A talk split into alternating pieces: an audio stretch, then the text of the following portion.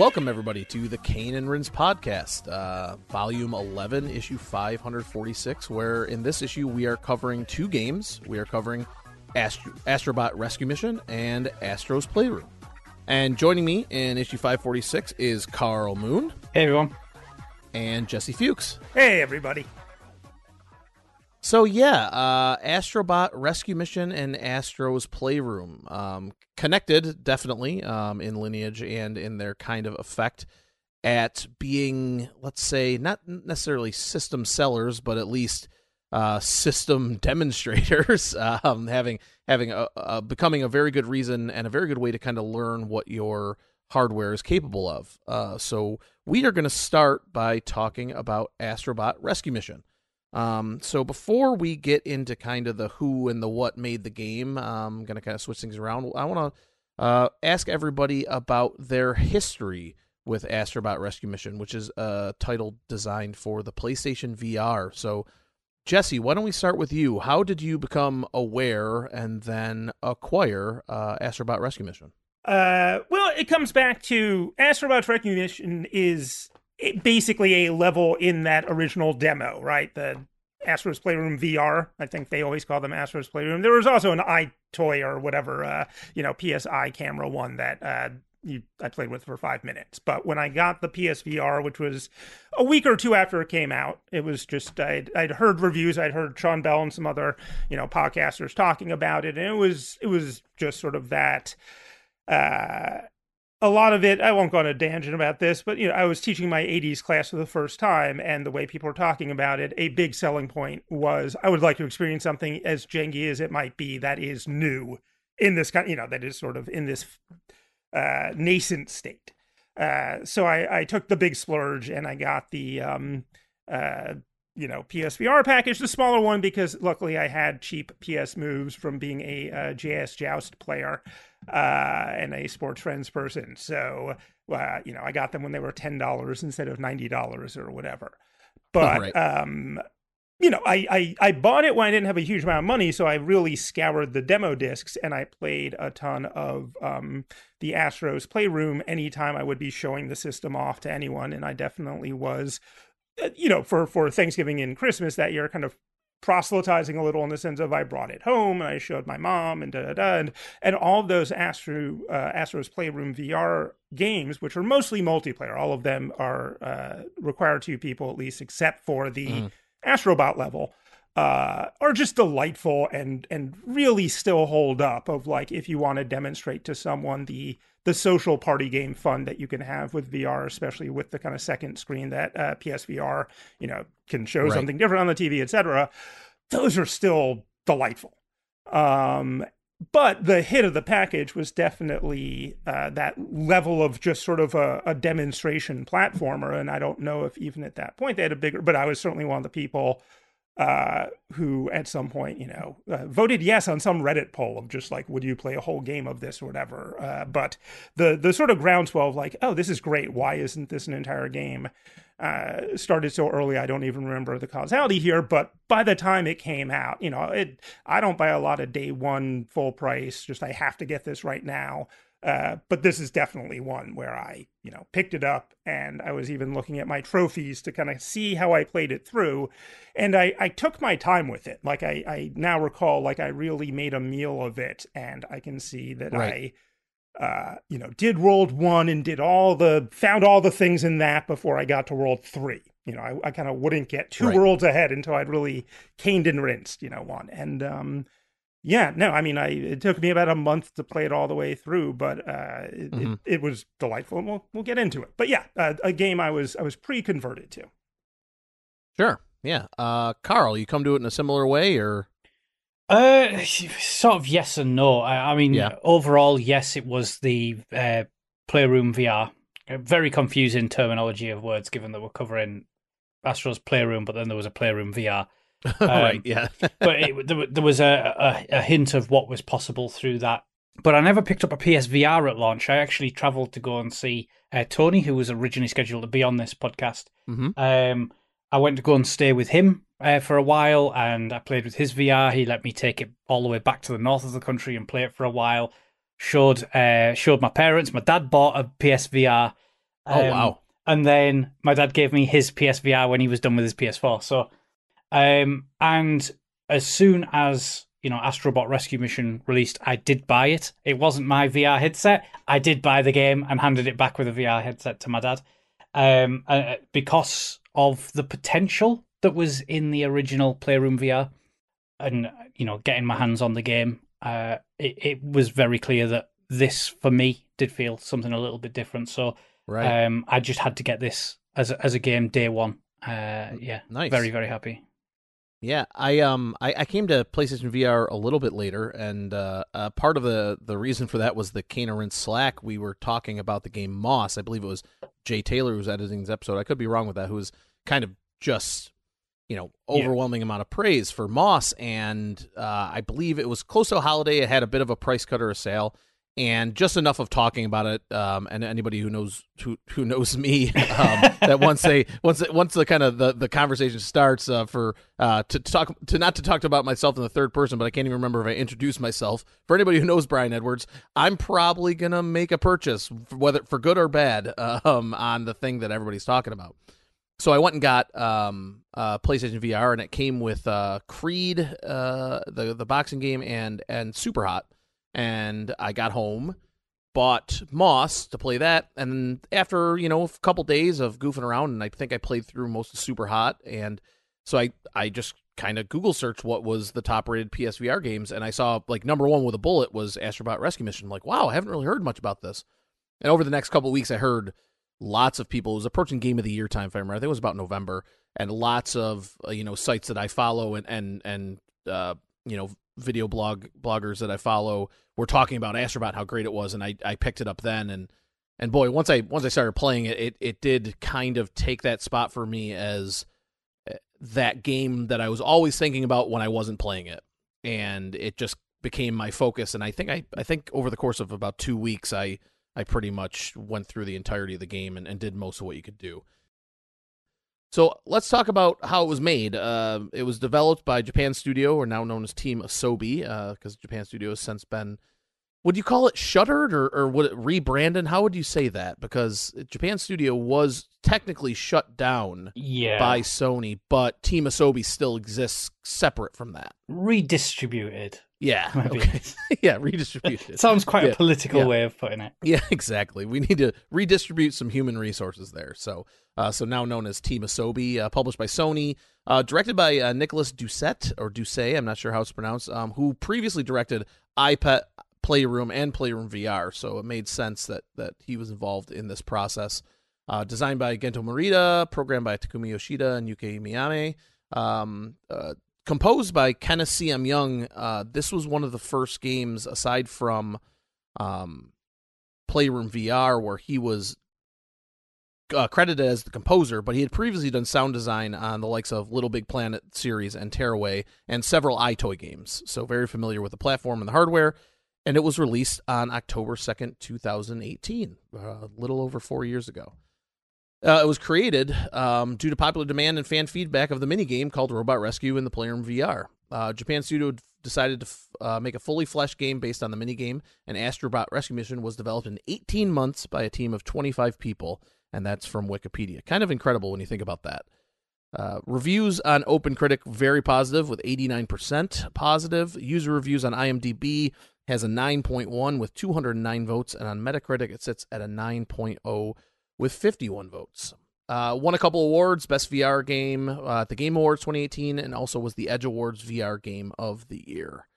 Uh, from our forum, Capone Adam writes, I've been a VR enthusiast ever since owning an Oculus dev kit since around 2003. Up until this game, I had played hundreds and hundreds of titles, mostly ranging from experiences to strange experiments to gimmicks to what felt like existing games being forced into VR worlds. I like to think that there have only been two VR games so far. The last one was Half Life Alyx, whilst Astrobot Rescue Mission was the first. Astrobot Rescue Mission managed to bring up similar feelings I had when playing Mario 64 for the first time, where an entire genre of game was evolving before my very eyes. For me, this was being able to learn around lean around the environment, discovering secrets and even hidden storytelling from different angles. There are, of course, the many endless fun VR experiments scattered throughout, but it's that core of heightened connection to the environment and characters coming together in a complete and polished package that for me made this a standout pivotal moment in VR gaming. So, what is Astrobot Rescue Mission? Well, it's a 3D platform game, which the player takes control of Astrobot, a small robot, using the DualShock 4 controller. Astro is able to jump, hover, and punch, and charges punch into a spinning attack. In VR, one of the particularities is that the camera is controlled by the player's head movements rather than the right analog stick. The goal of the game is to rescue Astro's crew scattered around each world. Five worlds, 20 levels, with a total of 213 bots to rescue. Again, from Wikipedia. So I think it makes sense, and, and Jesse and Karl, you've already talked about this, to, to first kind of talk about the controls in VR. We we've discussed a lot of 3D p- platformers on the Cane and podcast, and mm-hmm. I've been a part of a few of those episodes.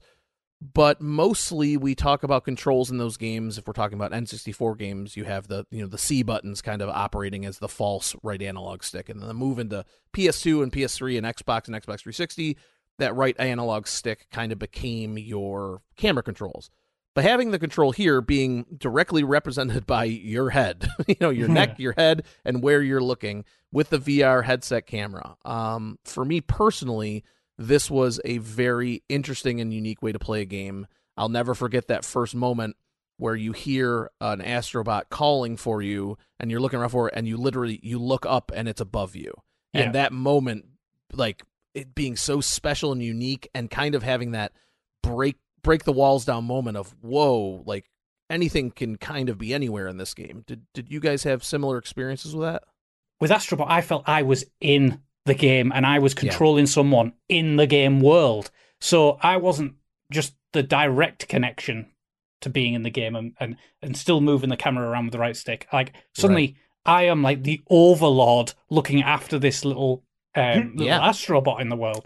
And that was just uh, wow and and I remember and then obviously this came up on the on the list and I was like right okay so I set it up about 6 weeks ago and I thought I wonder if I still feel the same way that I once did because that is a big ask right to yeah. to have that level of emotion it's like oh yeah go back to experience that great movie that oh, absolutely overwhelmed you for the first time and feel that again it just it, it's never things just aren't the same way and then I stuck the helmet on and I was like oh my god this is it it's happening again yeah. And it became entirely overwhelming after that. You know, I think it was probably about three and a half years after I last played it, of just sitting there and laughing at just how happy and overwhelming and brilliant this world could be. I remember that first moment I was sitting in my computer chair playing and you know with the, in front of the TV and and there was one moment, moment I was leaning, kind of leaning trying to look at something and I physically got up out of my chair and like moved forward a little bit and craned my whole body around to see something and I ended up finding either a chameleon or a bot or whatever it was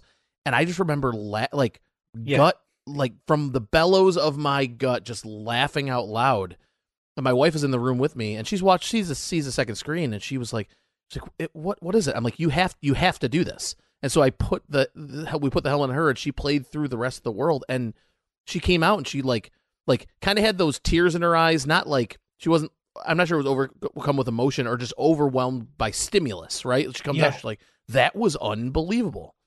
Uh, Jesse, did similar yeah. experiences there? I mean, you you had already kind of been someone who had been think, involved in the VR space, so I had played so much of the Playroom VR because it was just the thing that I showed off so often. So I had done the two player uh, version of you. You can be the partner on that level, uh, and the yeah, I mean, even in that, you have that physicality of the camera robot of you, where you see yourself in the mirror at one point. Uh, there's one moment where you're like going through a cave and you part some fronds or whatever, and you know that was mm-hmm. always a wow moment yeah. for everybody.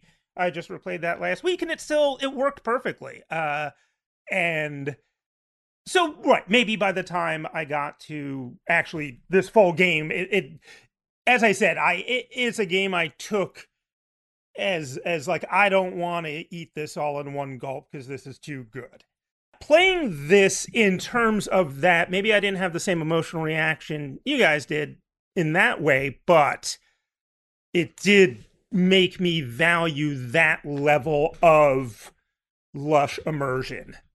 Um, well, Karl already mentioned this, and I think it's worth pointing out is that uh, a lot of the PlayStation VR games were controlled with Move controllers because it would the the camera mm. would sense the light bulbs on your Move controllers. But this is a game that um, is controlled completely using the DualShock 4. Um, the light on the back of the DualShock 4 lets the camera know where your controller's at.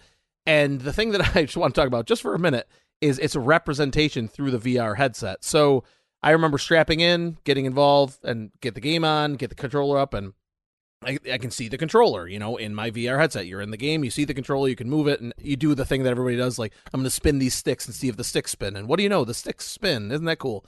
And then you get in the the, the levels themselves, and the DualShock Four ends up being kind of a big part of what you're doing, not just through the gadgets, but also like yet every single bot you rescue has this little animation where it jumps up and it stores in the touchpad, and they're all waving at you and high fiving and dancing and yelling at you, and uh, that just having that little bit of like it reminds you that you're playing a video game. It reminds you that you're there, but yeah. it makes you really feel like you're having an active role inside this digital world. Yeah. Um, I, I, I couldn't. It's one of those things I can't get over. I'll never forget. I set my mom down and I put the VR headset on her, and and she did that, and she just spent the entire time just kind of like looking at the controller, moving it up and down. She couldn't believe like that it was visually represented that way.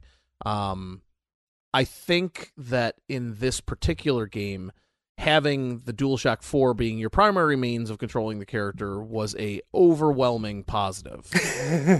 what you mean compared to the move? Yes, compared to the move. Yeah, no, I the move was a Chad move on their part to Reaper. It is yeah. it is the only controller, as far as I know, that without adapter is compatible with three consecutive generations of machine. Uh, you know, not as beloved huh, as the as the GameCube controller, certainly, but that that one does need adapters. And uh, right, yeah, I was I was hoping they would stick with it for the PSVR too, just just as a bit just everything else gets incredibly right. high tech. And Hundred and fifty dollars. Yeah. yeah, yeah, yeah. Just in order to play Horizon, call Still them no out. joystick. yeah. Um, so let's talk about the actual controls of Astro himself or Astrobot. Um, it kind of it goes back and forth, doesn't it? Uh, whether it's Astrobot or Astro. And uh, so you're basically controlling Astrobot. If you if you want to do the one to one comparison, it would be with a Mario character in a in a 3D platformer. Um, you have a basically uh, it's not an not an actual double jump. You don't go up again, but you do your second jump. It kind of becomes this hover where your legs kind of become these you know Iron Man esque rocket boots that kind of keep you going in the right direction. Um, and the game has uh, gadgets that you use primarily use through your touchpad on your uh, PS uh, for your DualShock 4 controller.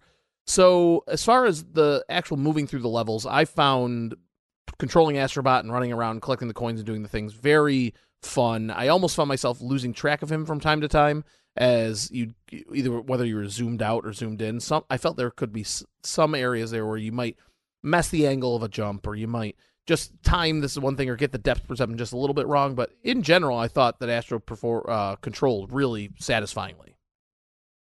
Oh yeah, I mean the, the the combination of 3D VR and the second jump uh, you know, a game we were talking about earlier. We were talking about Mario 64. I also this made me think of my first time playing Jumping Flash, which was you know the the launch game I got oh, wow. with my PS1. Uh, and I was under the influence of mild psychedelics, and it was very interesting. And I remember walking outside and really being impressed by how high res everything was. Uh, and um, it's that but right you know the, the solution they find in jumping flash to giving you a sense of control some you know some ability to hover and then there's a shadow or whatever uh, is already pretty good but then when you combine it with actually being able to see in 3d and that is something that uh, I've even talked about before. I think on the Quake podcast, I kind of rhapsodized about how much playing Quake in VR uh, allowed me to like it kind of understand that game. I am, I would say, I'm not sure I'm below average for a human at being able to kind of take a 2D screen and project into the 3D, but I'm definitely below average for a person who plays 3D action games. Like, it is hmm, not yeah. a good skill. And I still, my favorite Monster Hunter is still Monster Hunter 4 on the 3DS because I crank the 3D up all the way and it actually really helps me with spacing. And I both enjoy the little kind of like yep you know diorama effect, but I definitely literally played that game better.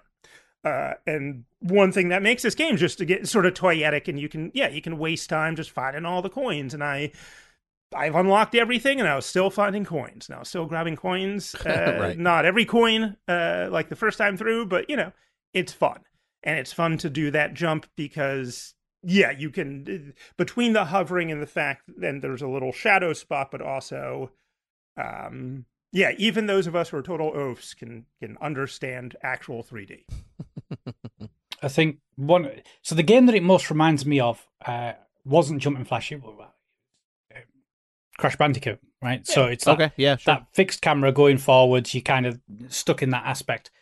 The one thing it does have over the first three Crash Bandicoot games, and Jesse's already mentioned it, is the shadow spotting for when you're in the air, so you can kind of control yeah, it. For sure. Also, VR does offer greater depth perception than not VR. So actually, be it's you know it's the same like in real life. In in in your real life, you can judge your depth perception better than you can on the screen of a video game. Right, being in that VR experience aligns it more to what you experience off screen than sure. on screen. In the same way that you know if you're long sighted or short sighted, those are represented still in VR because of the way that it right. represents mm-hmm. the yeah. world around you. So it feels incredibly natural to your normal circumstances. So being able to control a character in VR can be easier if it's done right. Now, what I will say is that I do feel like this is done right because control wise, it might be the most simplistic set of controls on a 3D platform that I've played sure. in a very long time. Absolutely. You have jump and spin. I mean, mm-hmm. we're talking back to the NES days of two buttons. Um, and then you have the, the gadgets which add a, a layer of complexity, but the control of the dual sense in the hands of the studio in the uh, sorry the dual uh, DualShock 4 not the dual sense in the hands of that studio are, is as masterful as what you've heard about their control of the dual sense in the PS5 iteration so you know it, it feels quite natural you can see that controller in the world so it feels like it's still a part of it whilst you're in VR and then control wise it's so completely intuitive that you never feel overwhelmed by the sheer number of controls that you could do. Um, and the pacing of it doesn't mean that you feel particularly rushed in the same aspect that you do in something like a Crash Bandicoot, where sure. you can make those those levels of mistakes. So being able to actually see the character in the world, be able to manipulate that from what is for ninety five percent a great angle to see the world in. Yeah. Um, and then the other five percent are intentionally obtuse at times, which is where sure. VR comes into you know a world of its own that you simply can in the literal aspect you simply cannot do it without VR. So I'm thinking of certain aspects like um, a bit where you pop through a hole in the wall, but you as the camera keep moving forwards on the right hand side of the wall, your character's on the left hand side of the wall, and there's vines, and you're looking up and down to see the gaps between the vines. Right. Yep. And leaning to get the right angle to be able to control your character on the other side of it. Or the ability to have your character go underwater and through a little hole, and you're literally dipping your face under the surface of the water yeah. and leaning round to control yeah. your character. So yeah. those are like the five percent where you don't have a quote unquote great angle of the action, but actually those are maybe the even better moments of the game because that's utilizing the VR. So having, you know, controlling a character who is on the left of you, on the right of you, straight in front of you, at times above your head where you're seeing shadows come through things like leaves, or way below you where mm-hmm. you have a top down view and trying to control. VR does all of that brilliantly, but because you're part of that world and your visual perception is that of you in real life, you it feels like you are more connected in that world to being able to accurately control the character, or at least it did for me. I mean, you still need to have some aspect of control with the analog sticks, right? Like that's sure. that, yep. that that's part and parcel of the experience. Um, and you know, are talking about mastery of a controller. Turns out the studio are quite good with analog sticks as well. You know, they did Ape yeah. Escape, so um, yeah, they're pretty good at uh, uh, understanding and defining the usage from peripherals. Um, so yes, it feels quite simplistic at a level. The VR adds a layer of complexity, but actually, it's utilized in such a way that it never at least for me, ever seemed to take me out of my comfort zone.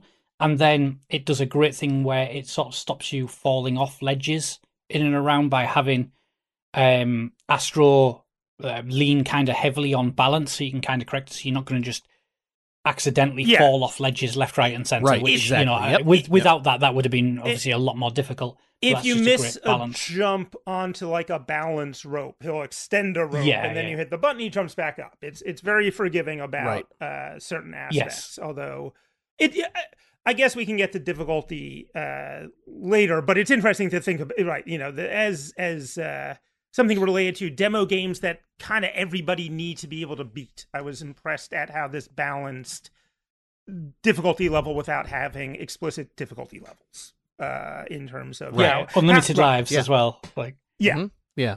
And a lot of that does And come I- down to the fact that the controls are there's no triggers there's no you know it's the touchpad the joystick and the two buttons um and Yeah. it manages to get enough variety out of that through other things that uh, they don't Yeah. need like mario again like again mario 64 the game i also for whatever reason think of maybe just emotionally but a very different game in that right you know that's a game that's like dark souls like like you get all your moves at the beginning and like you can do whatever you want with them and figure this out uh Right.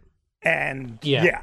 Whereas this is right, this is Crash Bandicoot, or if it's like a Mario in structure, it's more what was the Wii U one? I always get the name wrong. 3D Mario Super World, you know.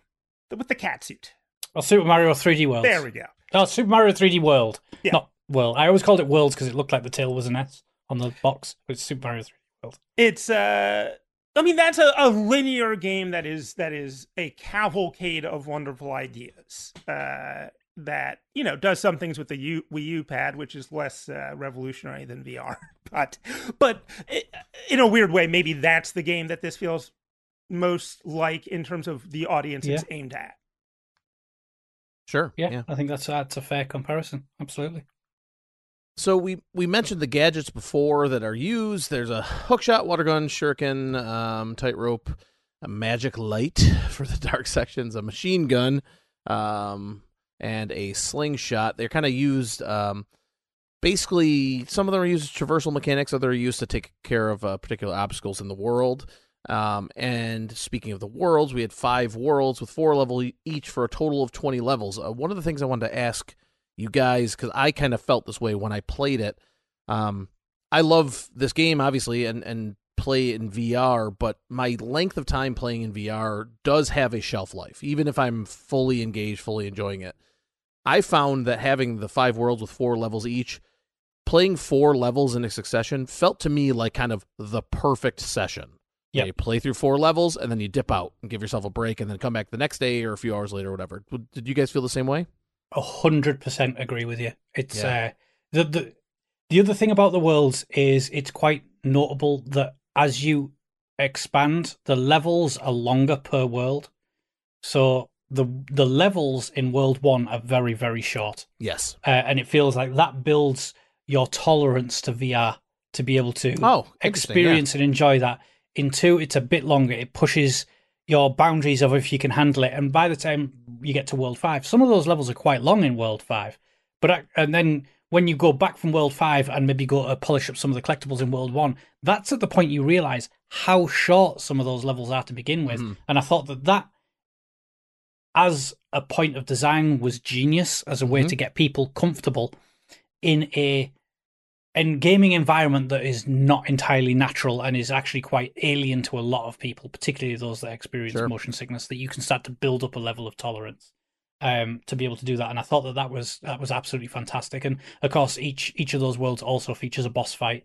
So there is Mhm. kind of the, the the four levels in a boss fight, four levels in a boss fight, and then the range of challenge levels on top. If for you unlock a challenge level every time you find a chameleon Yeah. which takes you to do a challenge, which could be uh, killing X amount of enemies or Right.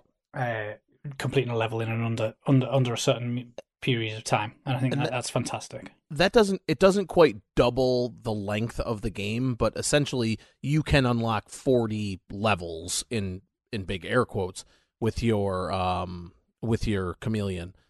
Those bonus levels have a lot of replay value. Yeah, they got a lot of Yes, absolutely. I- which I think they learned about and they thought about when they came to to talking about Astro's Playroom because Astro's Playroom has some speedrunning stuff that end up being quite the scene that we'll talk about here in a little bit. But yeah, absolutely. There's a lot of replay value in those. I I definitely recall when I was finishing that game and, and the first time through, I erased my save because I didn't want to. So uh, yeah, I, and I haven't you know finish it all the way through. Mhm. But looking at my trophies, I I finished most of the challenges and got both on Mhm. most. And uh, I just remember my nephew playing Grand Theft Auto and me just playing that and just chatting because it was just becoming this kind of.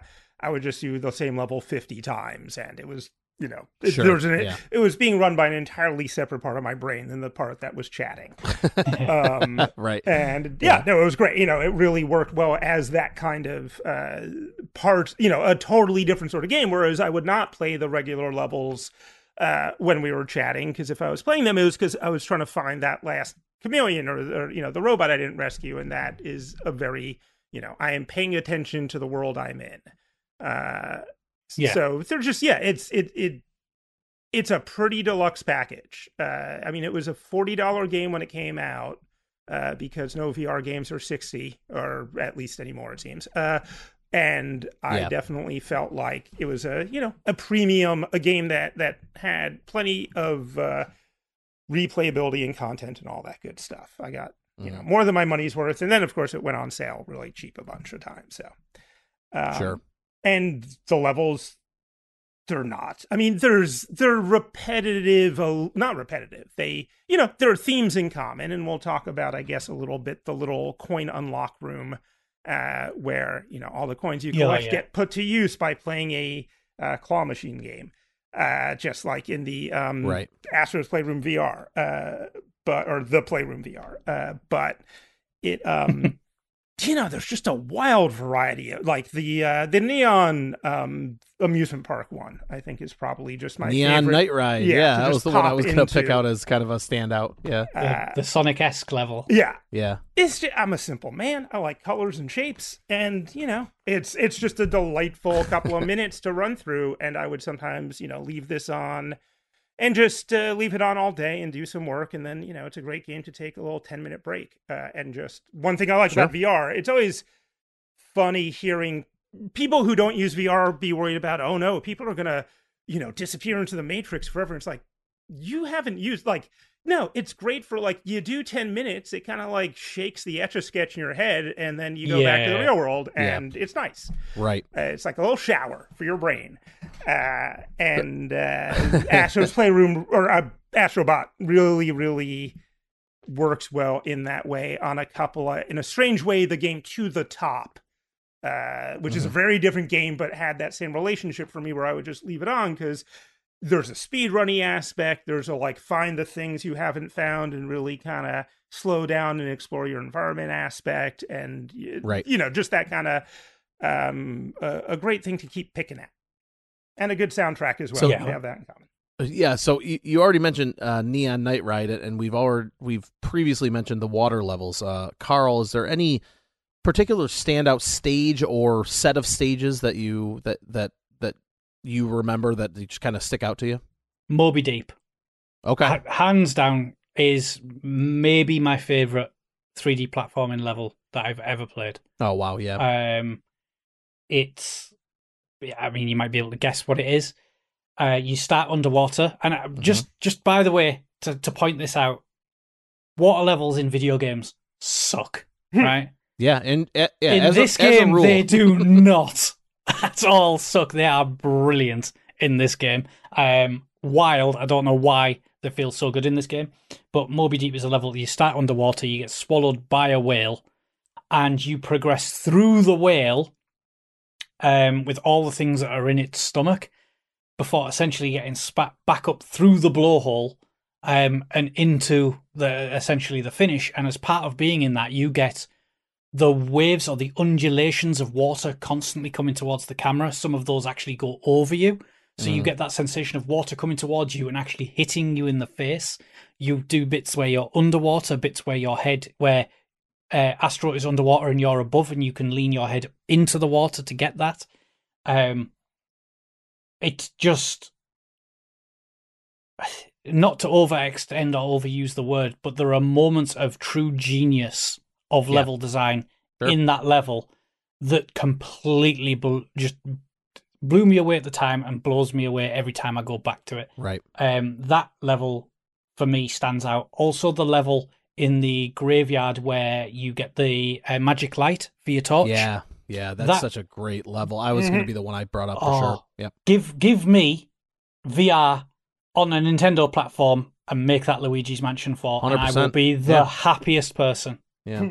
because that that was that to all intents and purposes, right? That was a Luigi's Mansion level. That's what it felt like. You have the ghosts. You you use a light instead of your vacuum to go and, and suck them up, but you're leaning in and out of branches. You're using your torch to highlight blocks that are invisible otherwise, and you can stick a like a, a glow through them so that you can actually see them. So you're Yeah. tracking the level with your VR, uh, with your um your your DualShock Four, and you're moving it around probably more in that level than you normally would in any of the other levels, and using this element of having the the, the, the this torch essentially that you you flick on for like a, a pulse of light, um, and it was just so brilliantly done, um, and there's only one level that Yeah. uses it as well, so it never feels like it overplays its hand in terms of its uh that any I mean gimmicks maybe makes it gimmicks always has has like a negative connotation and Sure, I don't want it yeah. to mean that way, but it never overplays any of its hands Right. to the point where it becomes normalized. So every time you do something,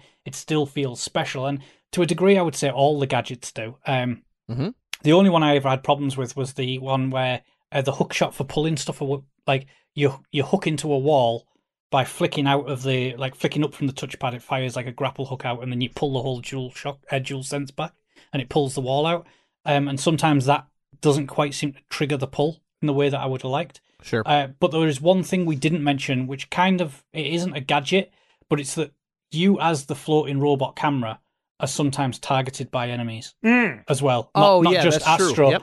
Yep. And- And, also and- you, you can you can use your your head as the robot. You have to use your head to Yeah. break through walls at times too. Yeah. and And and, there are enemies. enemies that'll yeah you can headbutt those enemies with it or headbutt walls so your head becomes a gadget in some ways Yeah, that's but right. then you'll Yeah. get like things like um wasps which i mean th- Mhm. to be fair they look like they're straight out of sonic right and they come at you with the stingers and you are you can take it to the face right and it looks like your screen's cracked. It gives you like that visualization that your your lens is cracked. Mhm. but you can actually like move your head quickly out of the way to avoid it and then they like miss and they're dizzy and then you headbutt them back to destroy them.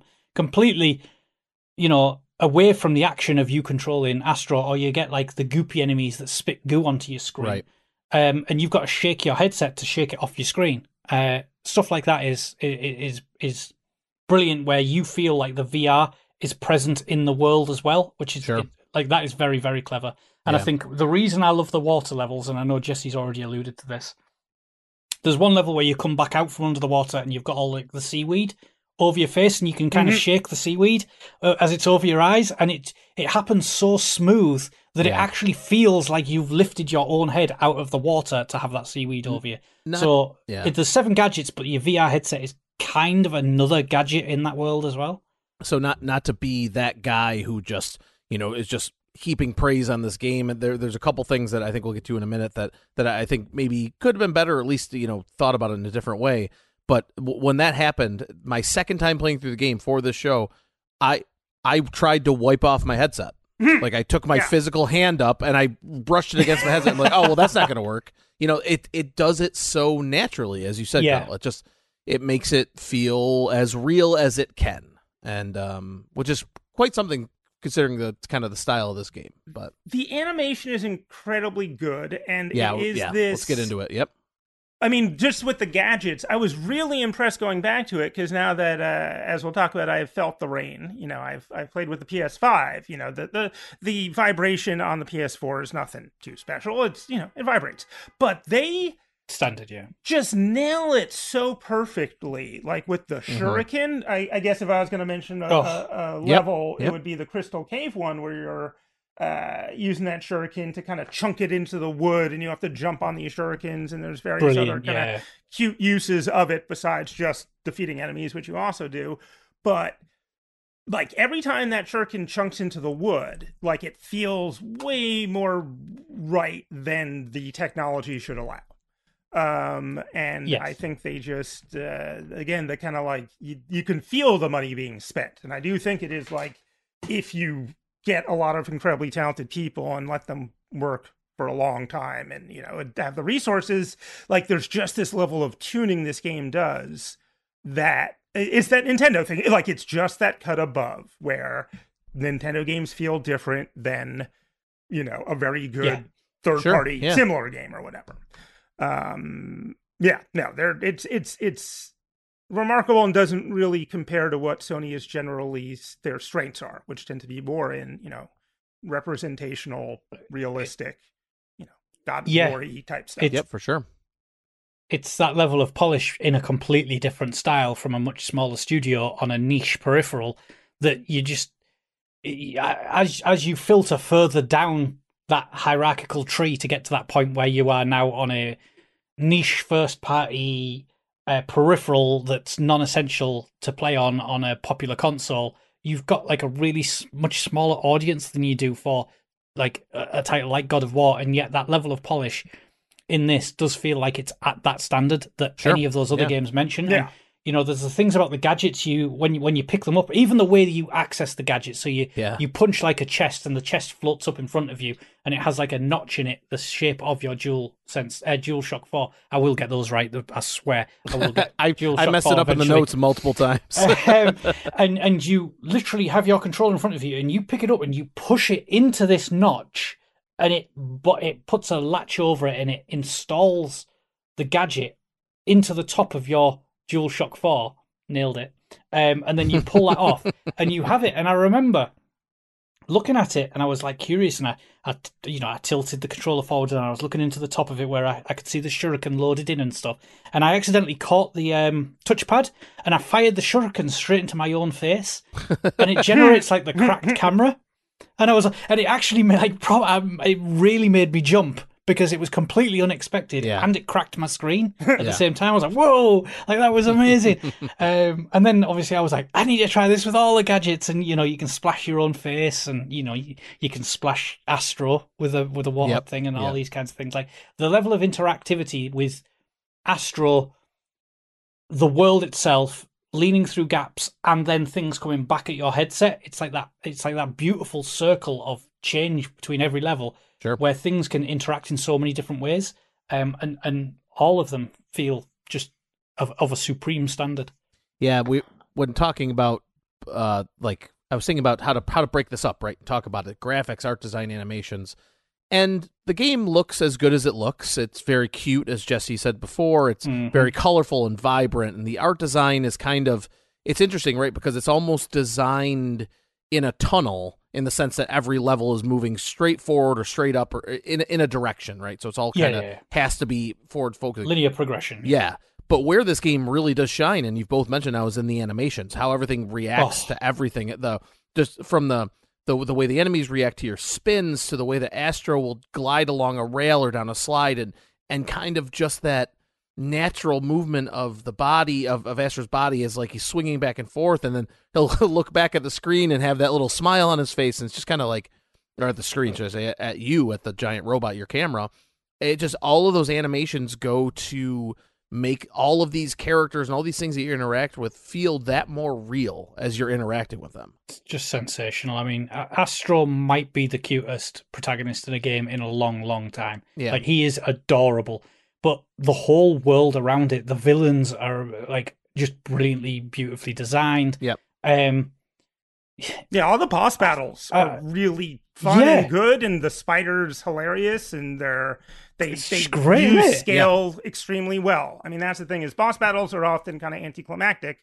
but these have both good puzzle structure and you know they they're very large, and you get Yeah. that yeah, the, sense. the, yeah, they, they do the they do the thing that you need them to do in VR as well. So it accentuates the VR. But there's there's little things in the world. So one of the things that I absolutely there's there's two probably little touches that I absolutely love. The first one is you see the like these kind of uh, colorful metal sunflowers are part of the world. Mm-hmm. Yeah. And you look at them, and Yeah. they've got like these little blinking eyes that look at you.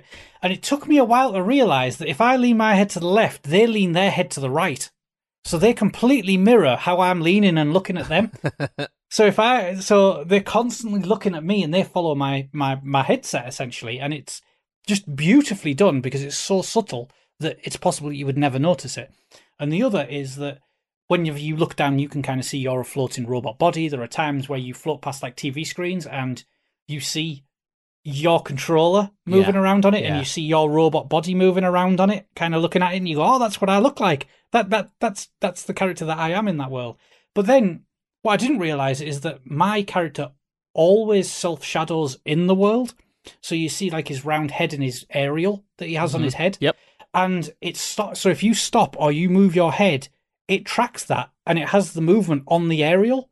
So you can actually like if you move your head left and right, you'll see your aerial wobbles with that left or right, and before going back to kind of a neutral center. And it was just like seeing that shadow moving around in the world. I was like, I am actually present here. Right. And yeah. the brain is a a wonderful thing. It's also a wonderfully stupid thing in that we can we can very quickly believe what we see, and we naturally believe what we see over anything else, right? And VR gives that illusion. And this game absolutely sells that to the nth degree with things like that self shadowing, the, the Sure. fact that you see the animations around in the world, the, the the fact that you see Astro in the world and you can actually hit him with the controller. I mean, I did it accidentally. I'm not cruel. Um, I still feel bad about it. Oh, I Uh, I super did it on purpose. That's okay. I just wanted to see if I could. It was because I wanted to see if you I could. You get a like trophy. that's the crazy part. I think. Yeah, you yeah, do. I think you, get a do trophy, get yeah. a trophy, and I didn't know because I didn't look at the trophy list. Which you know that that that was kind of the wonder. And obviously in, in VR for anyone who doesn't have it, you, all you get is like a pop up of a trophy. You don't know necessarily what you've done to to qualify for it.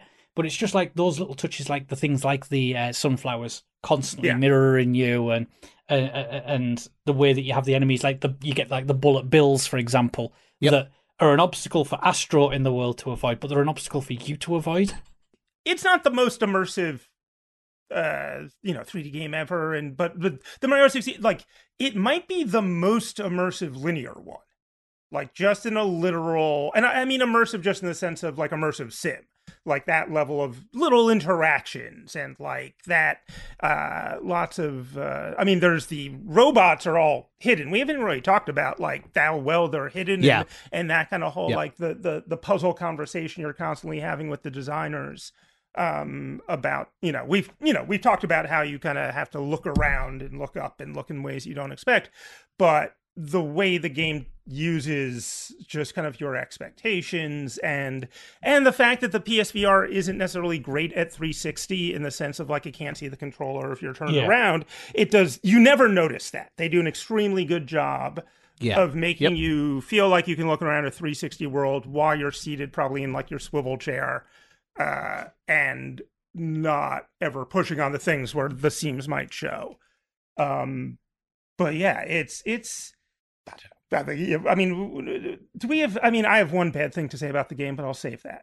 Yeah, I was to- gonna say I was mine mine actually comes with kind of the next thing we're gonna talk about, which is the sound and the music. I I I think the sound design for this game is wonderful, and I one one thing I really Yes. want to talk about. I want to ask Karl specifically in a minute about the chameleons and how you use sound to find the chameleons. But um, the the one thing I do say is that the for this for this game, the I find the the soundtrack itself to be pretty repetitive, and um, I I didn't.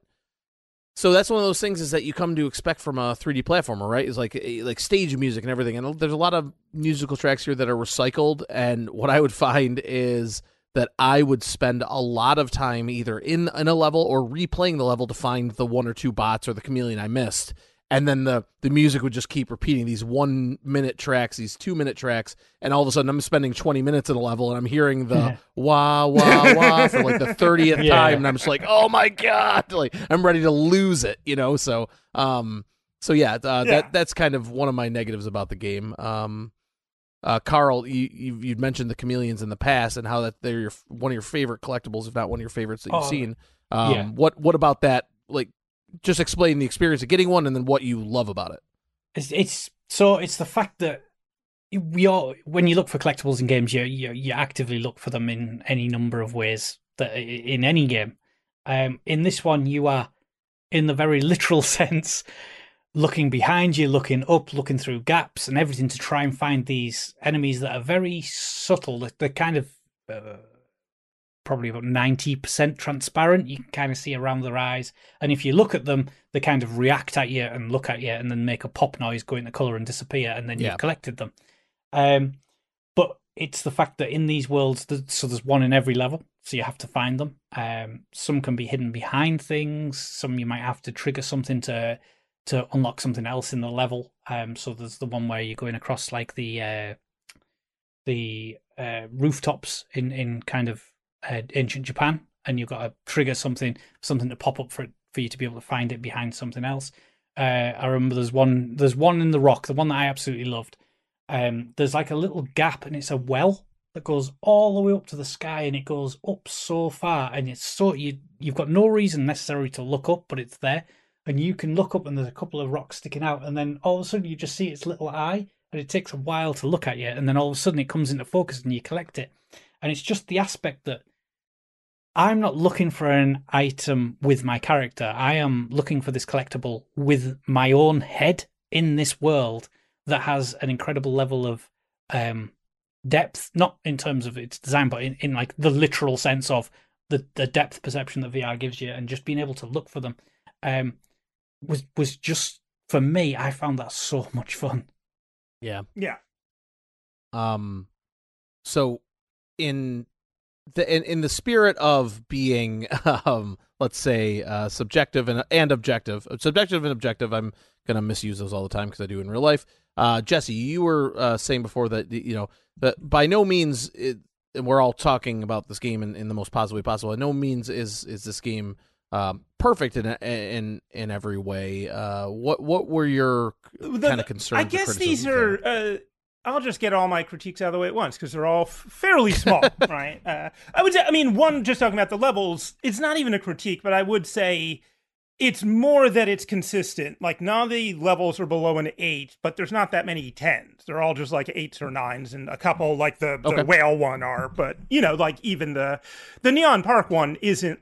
It's just there's no bad levels in this game essentially, and and, and Right. Yeah, you don't 100%. get tired of anything except for the, the the repetitive soundtrack, which I do agree with. That I, I actually, you know, I enjoy. I'm not a big video game music person. I don't tend to listen to it on its own, but uh, I like the soundtrack to this. But sure, it could definitely use more variety, which is not really something you'd say about any. There's nothing else in this game where you you know it outwears its welcome. Um, Mhm. the Yeah. the only real two kind of issues which are about you know sort of the cosmetic stuff are one the little robots you have to find. I can understand why they sound like babies in danger because the more shrill a sound the easier it is to pinpoint in stereo right? If they all had bass voices you wouldn't be able to find them. But uh, i just it's not terrible but it is like and it does tie into this broader like as much as i can favorably compare this game to nintendo in a lot of ways i think if you put the noise that the astrobots make up against the noise that toad makes you do get a sense of where nintendo is just always going to be king. Like somehow the toad noise you'd also be able to find it but it's cute. Whereas i just kind of you know i hear one of those. This is more like the mario falling it's not as bad as mario uh, getting hit in Yoshi's Island, but I still don't like it. Uh, and and I do Or are you upsetting your BB by sliding down a hill in Death Stranding? exactly like it's it's it's an alarm, and I guess it makes sense. Right? It's it's it's not a imminent alarm. It's you are trying to find this thing, and it's mechanically very helpful. And I really like the level Sure, of yeah. information you get in terms of solving the where the hell did you put this puzzle, and the fact that because it is linear, that search is not overwhelming. Right. That that and Right, it's less li- when we say linear, you do send Astrobot off kind of on little side, you know, Yeah. tangents off to like there's you know a, a bridge and a little island. You look over there for something, and maybe there's a little guy. But essentially, you you never get even if you you have one robot you haven't found yet it can get a little frustrating but because it's linear you don't get the the classic the 20th of the 20 hidden things is by definition the one you will never find because it's in the place you will never Sure. think to look and that is different for everyone but you know uh, Right. in any kind of like game like that you have that problem i was able to find all of these eventually um I the the only other thing is have you any of you and this kind of goes back to the animations and is really about how great the animations are on this stuff and how cute the astrobots are. But in the VR playroom, did any of you kind of you know do the coins and do the the the little claw game in there to fill out the egg? I have not. Yes. Nope, Okay. I did not. Yes, I did. That is my favorite thing in any of these games, maybe. Like that egg uh, you you know you unlock the coins by playing all those playroom games, and Yeah. and then you get these little animation loop vignettes of all of the characters from all of the games and etc.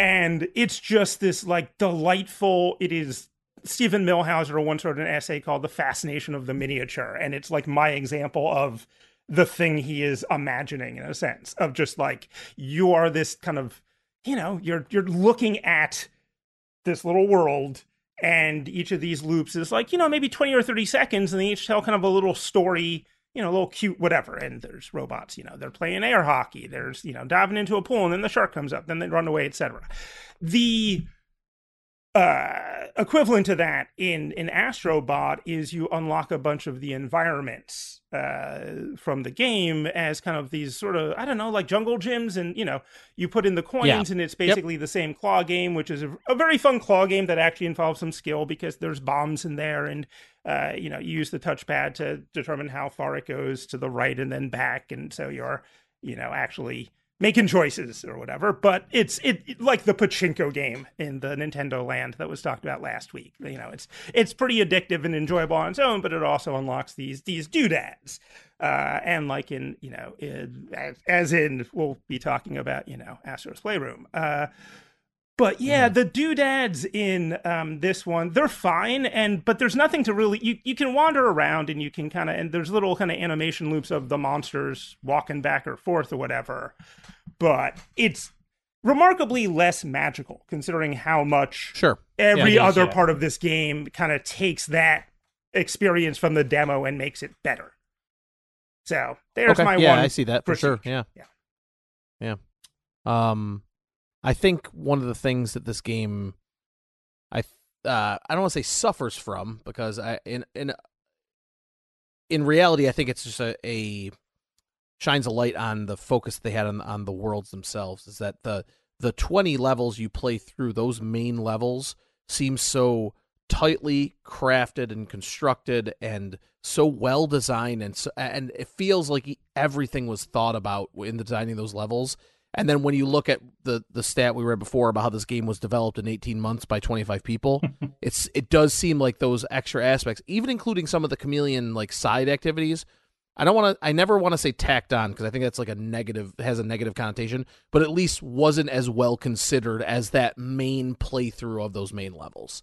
And I I think that you know maybe with some extra times, extra some extra money, and also you know maybe not knowing how this would be received. I mean, it is a VR 3D platformer, and and the PlayStation VR, while ended up selling quite well for for Sony, this was fairly early on, and and and I just think that that there wasn't as much care. This is just me uh, absolutely hypothesizing. Obviously, I wasn't there, but it does it does feel like those things were extras, but only in the sense that they were extra things, not that they really had a lot of engagement when you did them. But Uh, do you mean that the bonus levels felt tacked on, or just the finding I- the way you unlock them through the chameleon? the no, like the the collectibles, the the I claw see. game, the like those, yeah. And then and didn't they give you like you could go in and kind of like there were like jungle gym areas you could kind of go in and explore, right? Yeah, Isn't- that's am what I you, missing you- that? Yeah, they're big yeah. and empty, and then you unlock the stuff Yes, in yes, the claw yeah. game, but they're still kind of empty feeling, even though you Yes, can run exactly, around in yep. them because there's no goal. Right. And Astrobot, Right, and yeah. there's just nothing to really do. Whereas in, not that there's anything to do in the egg, uh, but the egg is amazing, and everyone should experience the And I- egg.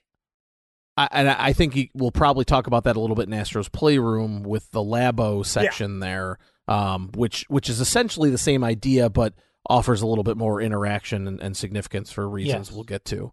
Um, uh, uh, we're going to end our conversation about Astrobot Rescue Mission with a post from our forum from Radical Dog, who says Rescue Mission is fantastic. It acknowledges that you want to play it, sat down with a controller in hand, and leads you through some bright and joyful worlds. I will say it bums me out that there's no PC and PlayStation cross compatible VR, as it's a big investment where you either miss out on the Sony games stable, Astrobot Ghost Giant, or many PC VR exclusives. So this is something I was going to ask both of you as we kind of finish up this conversation. Recently, Sony's been very forward about putting things on PC, and, and they have done several ports now and that have been very successful. Most recently, I believe Spider Man was the most recent one, or was it? Uh, it might have been Sackboy's Big Adventure. I don't know. They came out. Both of those games came out fairly recently on the PC. Do you see any of these PSVR titles ending up on Steam at some point in the future. Hmm. It'd be I've never neat. really thought. I- yeah, I, I, I, I wouldn't see why not. I could see this because it's been long enough, and it's so. The thing with this game is it's going to hold up in 15 years, like after Sure. the WoW wears off.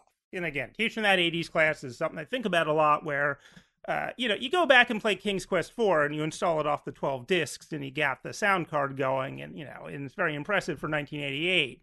Uh, but it's not. Uh, it's not a game I've got a lot of patience for. Right, like the, Sure. the essential actual game design, and and you do see the history of AAA is often, you know, this wows you then, but then if you go back to it, it's not actually that fun or whatever. It just wowed you. This game has just got bones. Like even when we're no longer, even when I've seen water effects a hundred times better, and I felt the water through uh, electron uh, haptics in the helmet uh, that go directly into my brain or whatever. Like this is still going to be a banger platformer Sure. Yeah. and it'll be fun to find the little guys. You'll be like, haha, I it fooled me. Yeah, like that. That's not going to get old. So sure, why Yeah. not bring it to PC? And I, I think uh, if you could lend this game and just give it that little extra resolution boost and visual fidelity that just comes with some of the PC headsets, I, there won't be a reason that I will say no to playing this game again in the future. And it would be interesting to see if they could uh, port it over to PC.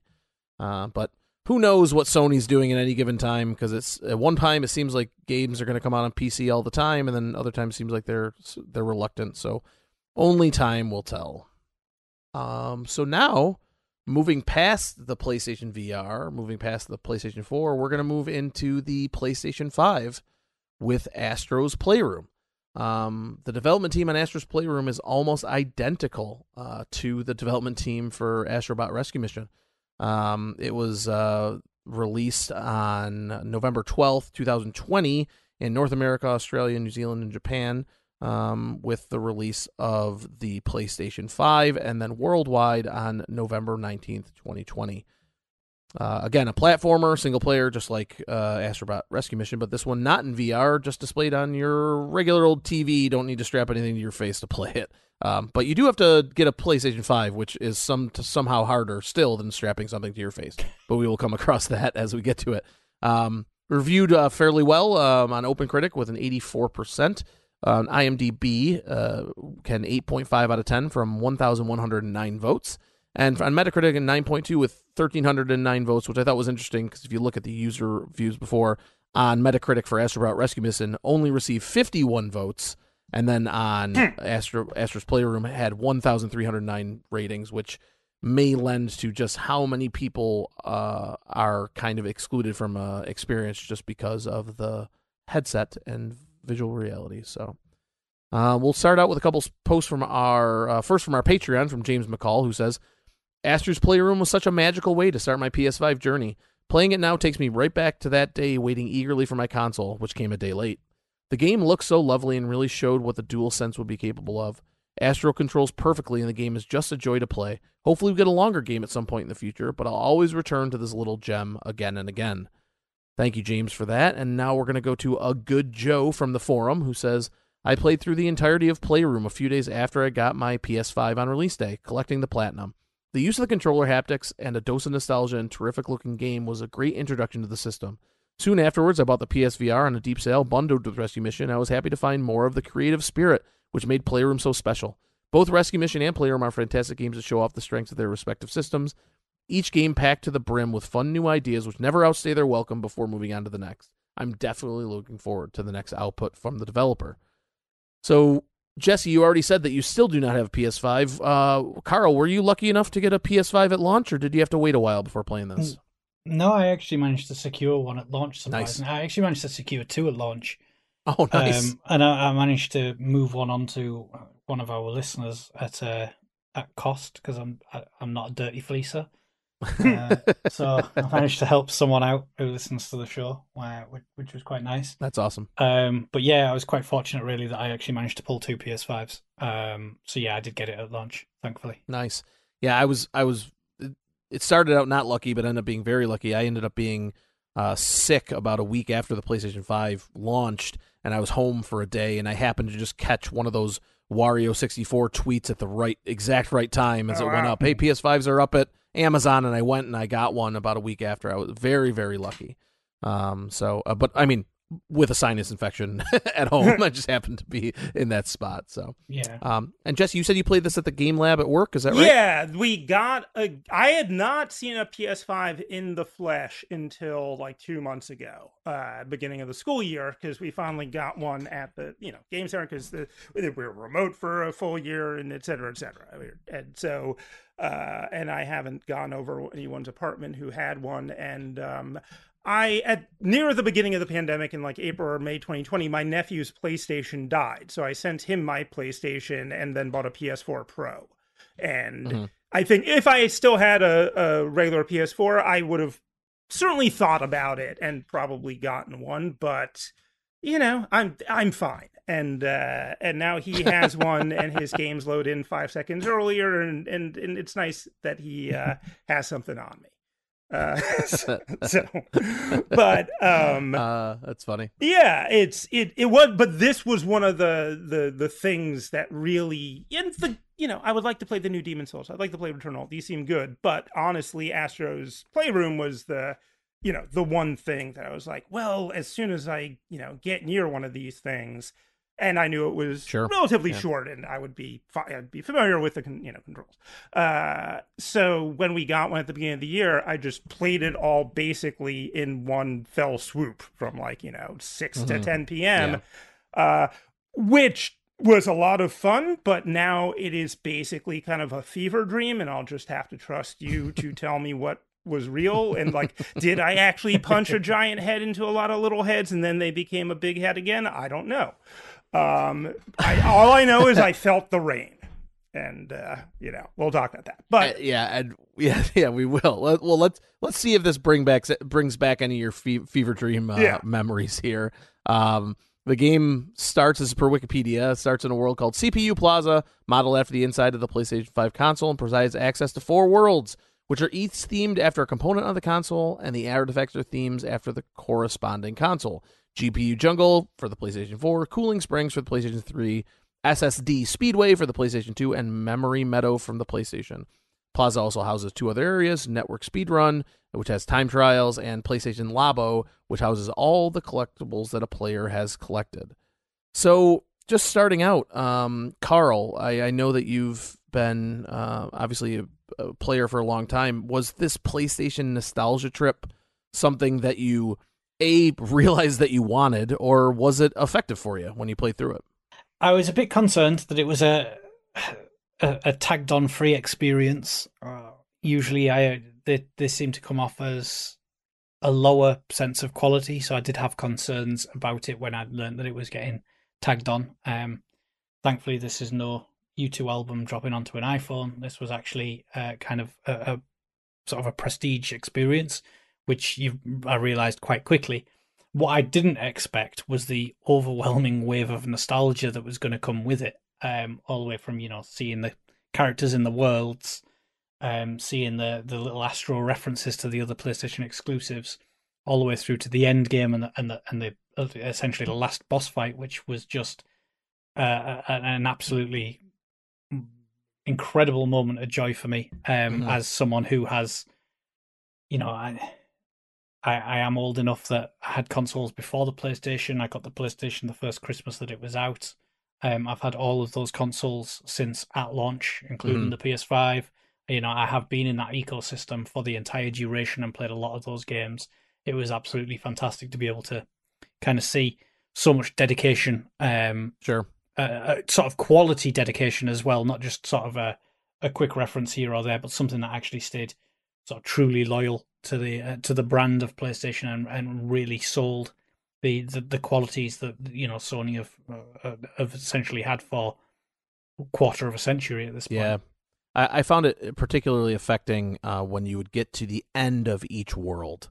Um, you get to the end of I'm thinking specifically of the SSD Speedway for me, where you kind of climb that last little little hurdle, and the world ends with the startup screen and music of the console. And when that kind of whoosh from the PlayStation 2 hit, I PlayStation 2 was the first console I think I bought with my own money that I made at my own job. You know, it was my first adult and, big air quotes because I was in college purchase. And when that hit and those little cubes popped up and it whooshed down, I like I was surprised how much that affected me. You know, like like Yeah. it wasn't like it wasn't the same effect that maybe some of the like the overwhelming sensory stuff we talked about with Astrobot Rescue Mission, but just that kind of it, like talk about wow, twenty some odd years of memories just hitting you like a Mack truck. I, it, it was surprising how much that affected me. Um, Jesse, did you did you feel uh, in your fever dream anything similar to that with these levels? I believe so. Uh, I think. I mean, that was the thing. Was it was this thing? You know, it was it was nice to be back. I had not uh, been there for a while. I was excited we got PS5. I started playing it. I didn't immediately just like hunker down, but uh, after class, it was like the library hadn't been open much yet, and and I was like, okay, I'm gonna uh, hang out here. And it is partly that this was something I kind of alluded to earlier about challenge. Like one thing I do think with Astro's Playroom is because it is, and I didn't platinum it because I was, you know, if I had this at home, I would have kind of made more of a meal of it, I'm sure. Uh, but you know, it, it, it is meant for everybody. It is the thing that comes on it, and you know, much not unlike the the party games in Playroom VR or whatever, or that level. Which you Mhm. know, if if you weren't able to finish it, if if almost everybody wasn't able to finish it, that's a failure on the designer's part. Like that's Sure. what yeah. it's there for. It it came with the thing, um, and uh, but I think the fact that it was kind of easy, partly because I was so familiar with kind of the basics of like the different different monsters you punch and we we didn't even really talk about it like all the different enemies and all that and like they're all fine they're all good right in uh Mhm. robot rescue mission uh it's like Yeah, very very punchable robots. very punchable robots with different gimmicks and definitely a step up from Tearaway, but it does feel like that same sort of like easy brawl kind of vibe, right? Know, satisfying but not difficult. And I do think, yeah, a part of why it all blurs together is because I didn't get really stuck on anything. Right. Yeah, that makes sense. Yeah. Um, so, so each world has the console, and then you have the PlayStation PlayStation Labo area, which we'll talk about in a bit, where you're you're kind of unlocking peripherals and artifacts from PlayStation history. But the real, the real reason for this, in my estimation, is a demonstration of the capabilities of the DualSense controller. And you've already mentioned it a couple times, Jesse, about the feeling of the rain. And, and the one the one thing I, I want to bring up right off the bat, and it, it, it, it kind of is a mix of everything, right? It's the visuals, it's the sound design, it's the controller. But you're running along with Astro, and you can feel your footsteps in the controller. And then in the middle of the CPU plaza, there's a glass dome, Mhm. kind of little dome area you can walk Yeah. right over. And when your footsteps hit the glass, the combination of the sound and the haptic feedback, it's just like it it felt like I was walking on glass. Now I don't know how that works sensor sensorially, right? Like like I'm sitting on my couch with a controller in my hand, and yet it felt I could feel that ting ting ting, the what everything working together to make me feel like I was walking on glass. And I probably spent Yeah. 20 minutes in that plaza just walking through everything Mhm. to see what felt like this and what felt like that. Combine that with the levels where you're getting into these suits and getting these control, uh, these kind of uh, uh, controls that really have you make make use of that dual sense controller.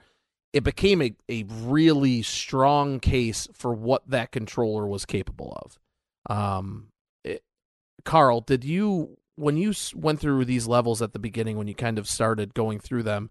Did were you impressed by that controller? Did you feel that it was again we we kind of said this before with the term gimmicky, but do you, do you did you feel like oh this is neat but I'll never use it again or I don't really need this or was it something that you were like yep sign me up this is awesome It was interesting because Sony obviously made quite a big deal of Yeah. what the DualSense was capable of. It was a large part of their advertising campaigns for that console. It felt like that that the controller was getting at least as much presence as the console itself sure. from Sony's own advertising. Uh, it wasn't the first thing I played on my PS5. The first thing I think I played on my PS5 was actually WRC 9 hmm which also is an exceptional demonstration for the DualSense. oh really controller. cool yeah So it felt like some of maybe the, the, the majesty of that controller I'd already experienced in a different game.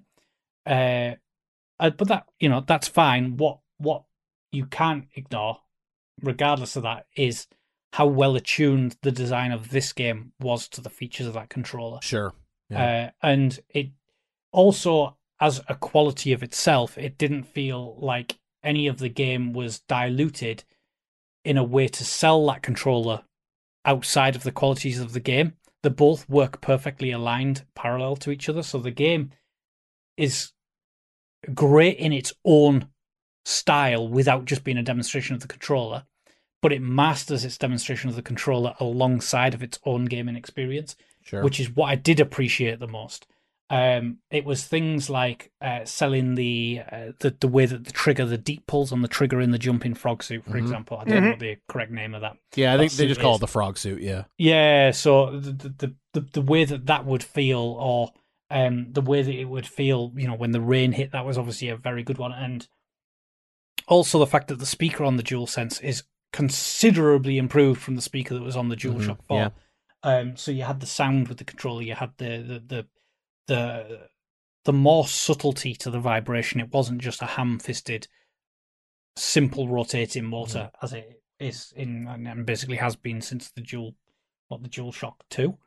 Yeah. Um, no, the DualShock One. Sorry, which uh, was obviously the one that had the, the motors in it. So you, you had the, the, the obviously the feeling of the controller going through it, and again, it's it's kind of that.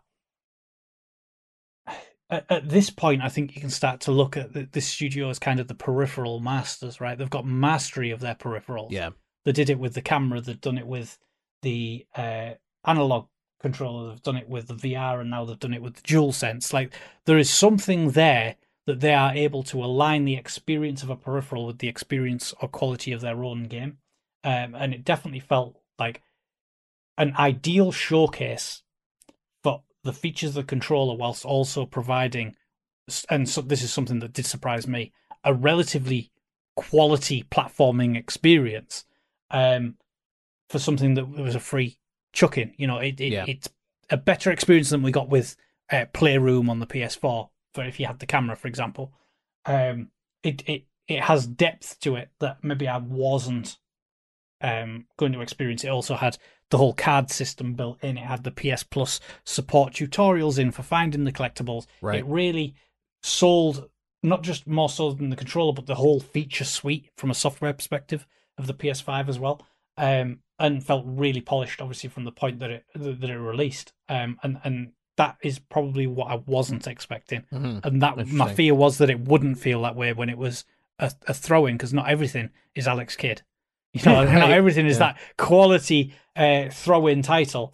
um, but thankfully, it, it, it clearly was um, of a substantial uh, standard. And then when I when I eventually did get round to it, which I think was the second day of having the PS5, uh, it felt like I didn't want to put the game down at that point. Yeah, I was I was shocked that I had this pack-in game and the remake of Demon's Souls, and I was drawn to playing this game instead. You know, So, um, and maybe just because you know I knew that uh, the length of my experience would obviously be shorter, and and I, it was be a more tightly controlled thing. But I just I guess I just couldn't get over how much of it there was, and how it felt like each one of those areas, you know, re- related to each console, felt designed and felt considered as well as each level of rescue mission.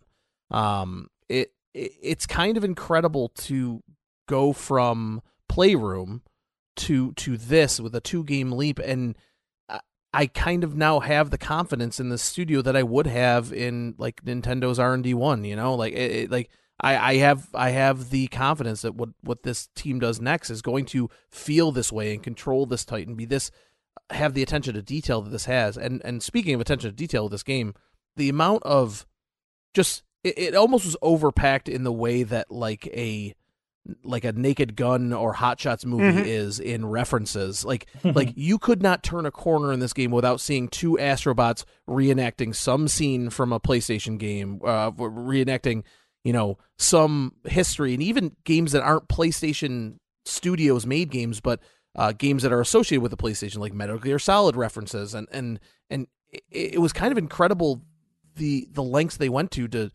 to celebrate the the history of PlayStation in a way that didn't feel like self advertisement. It just felt like a like a like a keen appreciation for the things that I, a player, would like about about the history of the consoles. Yeah, and it, it's it's a tougher history than Nintendo because it's less cartoony in some way, right? Like Sure, like yeah. like uh you know um the I don't know, Ellie from uh, Last of Us is a is a wonderful character, but you're probably not going to put her in Smash Bros. Like, there's, it's harder. I feel like for Sony to with again, you know, more quote unquote adult or more prestige, and there's a well, I mean, Jesse, you wouldn't put just her in Smash Brothers. You'd have her and Joel as an ice climbers duo. Is how Sure, they would sure. go in the game. Sure. Uh, okay. and I'm I'm sure it'd be very tasteful. Uh, but there is that. I, it's always been funny. Want like it's not that Sony doesn't have an identity. Certainly, uh, as a game studio, as a game platform, as a and and now they are even getting more of one because they are interestingly kind of leaning in on the single player prestige experience Hmm, game yeah. Which is starting to become more of an idiosyncratic move. Whereas, you know, previously I said this on the Nintendo Land podcast that like one thing I've always liked about Nintendo is they don't seem overdetermined in the sense of if Sony and Microsoft didn't exist in the 2000s, some companies would probably be in those niches. Whereas if someone else didn't make the Wii U, like that's not happening, or the or the Labo or whatever. Uh, whereas Sony, you know, has been a little more down the straight and narrow, but with great things like Journey and Demon's Souls and so forth. But again, those are not those are not the sort of things that are easily cartooned into something like the rare Right. set, right? Or I just recently got the Atari 50 and they're, you know, they're Mhm, Yeah. or Mario. Uh, and and it is very funny when you go through this game and you find artifacts that are like, oh, the remote control for the PS Move or something. Like, oh, great. Uh, and uh, they're less weird and charming in some way than the Virtual Boy or whatever oddball Nintendo artifact you might find in Nintendo Land. Um, Right. but it definitely, you know, I'm rooting for them. I don't know, and it did remind Sure. me that in some Yeah. way I do think Sony has a personality. They they put chips on things like Demon's Souls and Journey when other studios might not, or you know, other platforms. And I Right. I'm kind of rooting for them against Genshin Impact and just the the gachafication of everything. And even if I am not really a triple A single player, you know, uh, I have not played through a Last of Us game, but uh, I'm I'm happy, or a God of War game, but I'm I'm happy they're out there kicking. Uh, and yeah, there was something very Uh, it, it, what you just said is funny because I, I was saying, and this is a bit of an aside, that I, I wasn't planning on getting the new God of War game. Not because I'm not interested. I'm very interested, but I just like ah, you know, I'm I wasn't really sure about having one of those single player prestige games going to be 40 hours long and all these things that I, and I have so many other games to play and I'm a Pokemon monster and that new game just came out so I'll just play all those. And then I was playing uh, Astro's Playroom today and I was seeing some God of War collectibles and I was playing through the PS2 and I saw some God of War little Astrobots doing a couple God of War things and Mhm. I and I, I exited the game and my PS5 may or may not be downloading God of War Ragnarok right now as we speak. So it definitely the way that it that it presents that PlayStation history, like you said, it just I don't know it it does it it, does does some of that so well that yeah. it's kind of hard to believe that they weren't that this team hasn't been involved since the beginning of all this um because it seems to treat it with the with, with the reverence of a, of that that probably Sony wants them to treat it with right like um and you brought up Gacha Machine which is going to bring us our, to our next segment here is that a, lot of what this game is about is collectibles not unlike Rescue Mission but in particular, these collectibles and specifically the artifacts manifest in this area of the game called the PlayStation Labo, where you will. It basically turns into a peripheral museum where you'll collect. You'll be in the PS PS2 world and you'll collect an artifact for the PS2 Slim, and then you go into the Labo section and there it is, just sitting on the floor, Yeah. PS2 Slim, and there's four or five little astrobots like on top of it doing a couple things. And I remember that moment of walking in there, and being like, "Oh, this is kind of neat." And then as Astro, I hit the open button on the PS2 Slim Yeah. and the cover pops up. Mhm. It's like, whoa, this is this is kind of a level of interaction I wasn't expecting. And then next thing I know, I'm really caring a lot about getting the PS2 network adapter artifact, which I don't care about in real life because I want to play with it in this Labo thing. Um, did you guys how how did that whole area did that hit you guys well, or did you feel it kind of like uh, unnecessary, or what do you what are your thoughts on that? I, I absolutely adored it. Yeah, Um, me too. I, I, I adored it in a different way to how I adored the way that the end boss came up. which okay, yep, is kind yep. of the, you know the PS1 dinosaur. You're like, oh my, like I, it took me back to seeing that for the first time, Right. Yeah, absolutely. and we'd never seen anything like that. Um, you know, we'd basically come from, you know, Star Fox to to suddenly seeing this dinosaur moving, and I, I just remember being blown away. And then you get to fight it, and twenty five years. I'm Yeah. I'm Yeah. remembering the twenty five years, and I've had all the memories of seeing all the characters. And to be fair, a lot of the references are quite heavily. Maybe leaned towards more recent things, you know, Last of Us, God of War, Horizon Zero Dawn Sure. you know the, the the stuff that's happened in maybe the last half a decade more so than the stuff that happened um in the previous 25 years but what the labo room does when you get all the artifacts is it really starts to to give a holistic identity to what Sony has accomplished in those 25 years because Mm. on a surface level when you look across the main console manufacturers you'd go well you know Sega obviously had its things it had you know Sonic you know Daytona, the the whole M2 arcade system set up, you know, it obviously had those exclusives. You've got Nintendo. I mean, come on, you know, Link, Zelda, Mario, um, Pokemon. You know, you've got all these kinds of things. The it it's really obvious with Nintendo what they have in their locker, the the historic franchises, the the history of consoles. Uh, it always feels, or it's always felt to me, at a very surface level, that that stuff's kind of happened with Sony, but it's not given it an identity. And Sony themselves have also been quite vocal about that's in the past. It doesn't matter now. We don't really care about that. Sure. And in fact, that is one of the lines that Jim Ryan basically had: is why Yeah, about we old games, back, yeah. backwards compatibility? It's you know it's done with. Who'd want to play an old version? And then all of a sudden, you've got this game that goes, yeah, but do you remember this peripheral? Do you? And it's like popping up like the PSP UMD. Yeah. like, yeah. Whoa! like that's a th- like that's a throwback. And then you know you you you get in the other consoles and you get the old you know the the original PS uh, PS3 console, the big one with the dome, and you jump on it and you go across the buttons, and all of a sudden you hear that that beep noise Yep. of turning it on. You're like, God, I remember doing that. Like that that only feels like it was a couple of years ago I did that, and I'm thinking, hang on, that was 2007. Yep. So that yeah, I'm like that was 13 years ago, and then uh, like the PS2, uh, you you turn jumping up because you can jump up obviously up and around on these items as you've said, and I'm like wow PS2 like, and then I'm like what when was that? I think that was 2002, and I'm like, oh my god, that's 18 years. That's a full grown adult Yeah. old and, Yeah. and like all of a sudden I'm getting like overwhelmed by all these memories of this has happened all this time ago and you see all the little astrobots doing their little things um around in this room and you're just collecting more and more and more and more of these things um and I just thought that that as a representation of Sony as a brand from a console perspective their console division and what they've accomplished with their you know their two handholds for home consoles they could not have put a better wrapper around that for me to engage with kind of that uh, like the the memories that I had around those Mhm.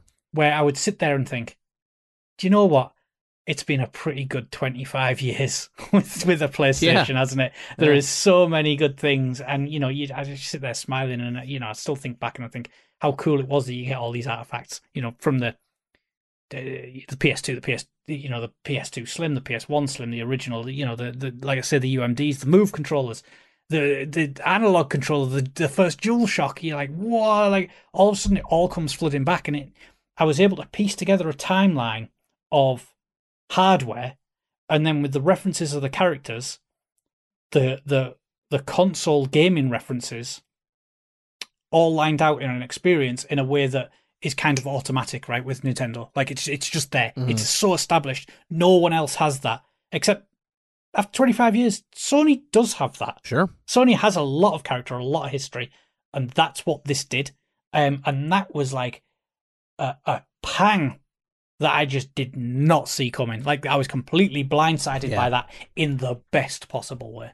Yeah, I I can't, can't agree with you more there, Karl. And I think it's one of those things that we forget about. And obviously, us three and and and the people, the audience listening to the podcast, and everybody else who's involved with it, we we all care a lot about video games. They mean a lot to us. That's the reason that we're doing we we do this. But if you would have told me like, oh, it's got a museum with all everything that PlayStation had made in the past, I'm like, oh, that's kind of neat. You know, that's cool. You know, maybe I'll take a look at that. And then when you're unlocking them and you go in that room and you're experiencing it yourself while playing the game, like you start to remember that you have emotional attachment to these things, not because of the item itself, but a period of time in your life or uh, where you were, or who did you play that game with, and oh, we did use that multi tap for this or Yeah. that. It, it it it it has that emotional resonance that I wasn't expecting, and I think a lot of it was just because how fa- first of all how faithful the recreations were, like to create 3D models of all these things, and then let you interact with them on some level, even though it's just like you hit the UMD and the disc spins, or you know you open a can, you get the beep or things like that. It just it felt to have a a, a sense of care and reverence without being self-indulgent. Uh, it's hard because it, this is sony doing it right? Sony is this is putting this on a platter and serving it to us. And so you could be like oh yeah yeah we know you think you're great but it, it does it in that whimsical and joyous way kind of as we talked about with the smiles on our face we played rescue mission that it just felt like a like a really respectful and earnest approach to looking at their history. Be like hey wasn't this all great? Now let's now now here within this demonstration of the current thing and how great we believe this current console and controller and everything else is let's take a look back at what what got us here and what how, what we went through and these things hey that didn't work or these other things that we kind of shelved and everybody laughs about the Vita and we forgot about it. But like here it is in this room. It's like well they didn't forget about it. It just it's this is where it is now. And and it and Mhm. that reverence it, it it that affected me in a way that I was not expecting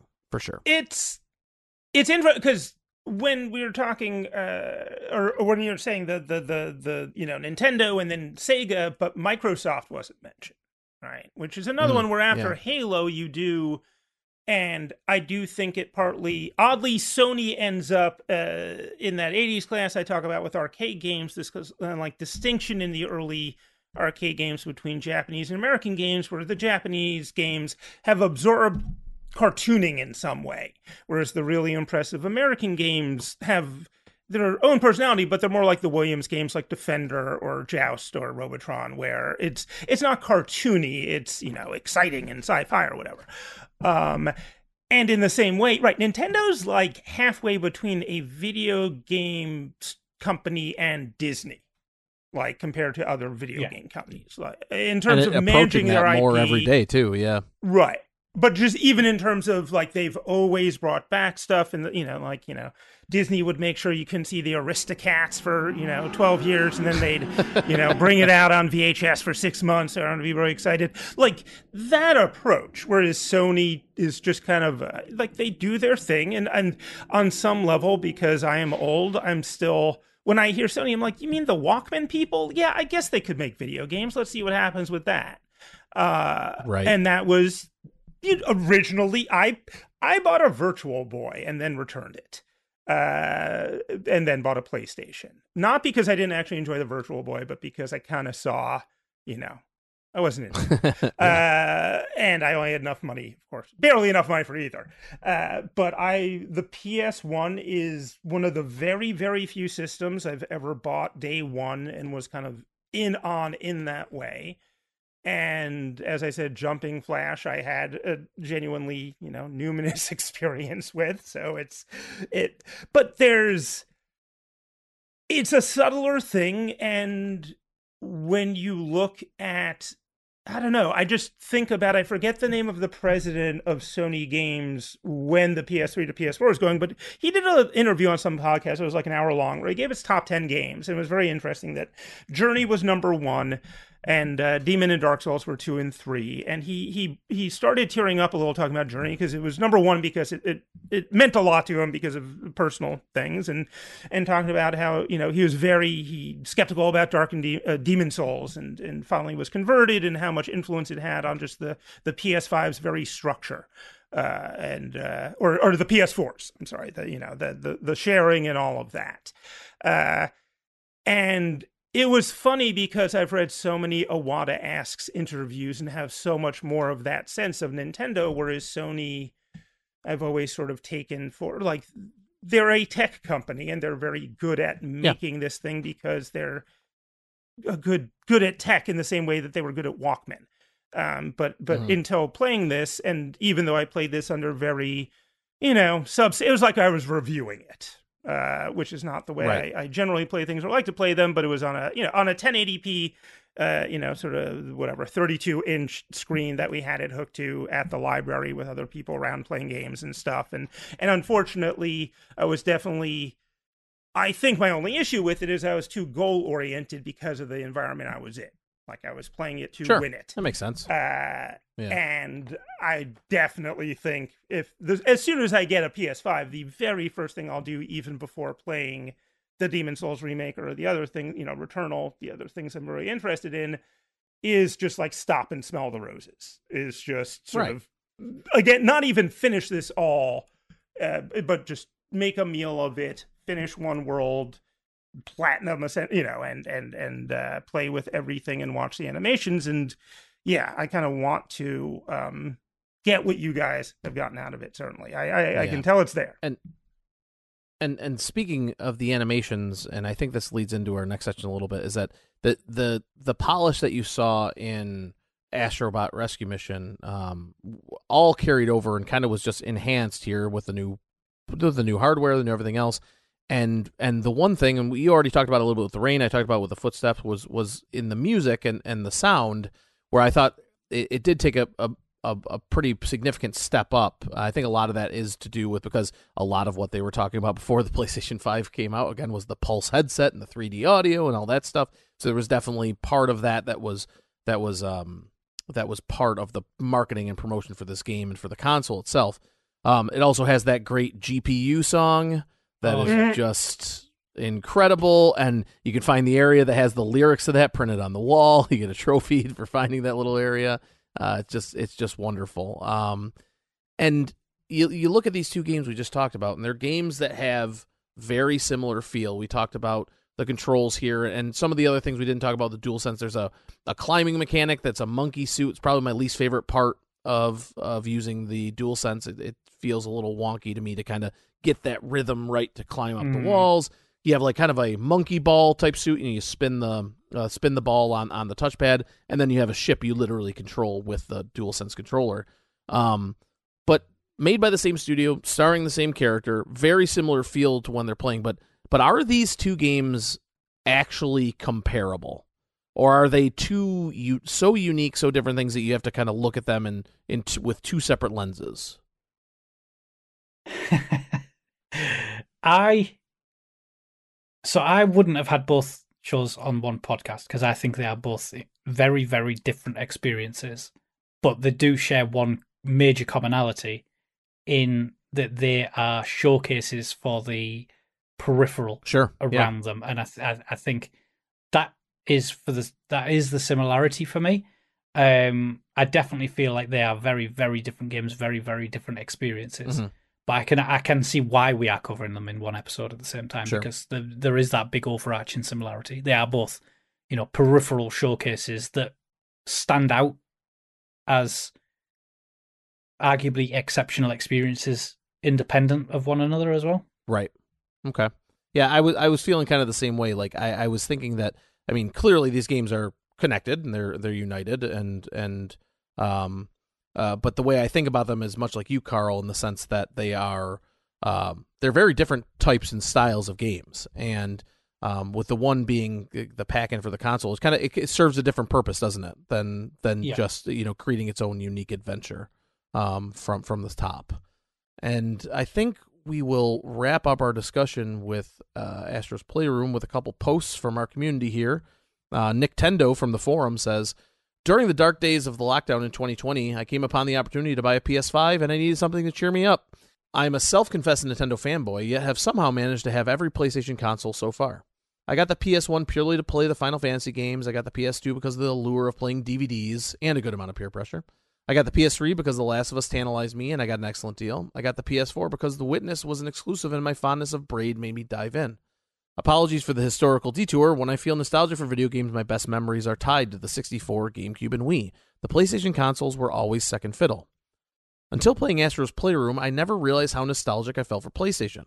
Turns out I am. From remembering the multi-tap to the details of the controllers to the sounds of the startup screens of each console, PlayStation has covertly embedded itself in my memories. Astro's Playroom while invoking nostalgia in its own right, a brilliant 3D platform which dis- showcases the DualSense controller perfectly.